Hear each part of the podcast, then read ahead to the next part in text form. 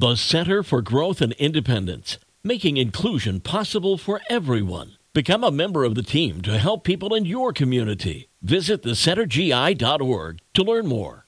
It's the best mix, 98.3 The Coast. Good morning, it's Mark Hamlin. Mostly cloudy today, slight chance of light snow and a high of 40. We'll get the updated forecast coming up in just a minute. Time for coffee talk, and it is Mardi Gras in New Orleans today. The word Mardi Gras in French means Fat Tuesday. It's a day to gorge ourselves, usually on pancakes, before Lent starts tomorrow. Fat Tuesday is also National Pancake Day. IHOP giving away a free short stack till 4 o'clock this afternoon. It's the 16th year that they've contributed to our pancake gluttony. And if you're planning to buy that special someone chocolate for Valentine's Day, uh, we hope you've been saving up because the quintessential I bought this drugstore chocolate on the way to our date is pricier this year than ever because of the cost of cocoa. Last week, a metric ton of cocoa was trading for a record $5,600. That's according to Bloomberg. It surpasses the previous high in 1977.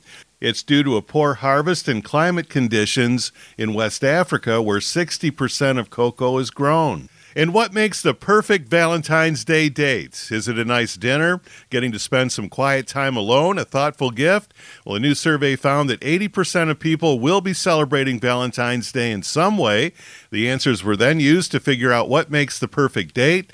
And based on the data, it should all start with flowers, a gift, a sweet treat.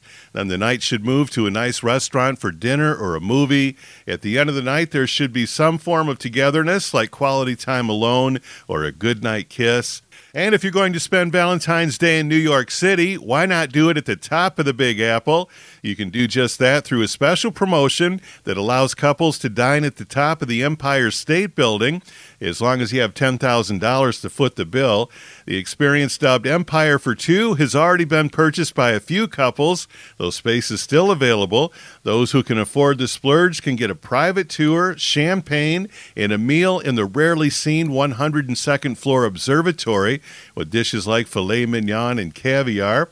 And for those with slightly smaller budgets, you can have dinner in the state restaurant on the building's ground floor, similar food, but only a hundred bucks. And that's Coffee Talk for this Tuesday morning on 98.3 The Coast.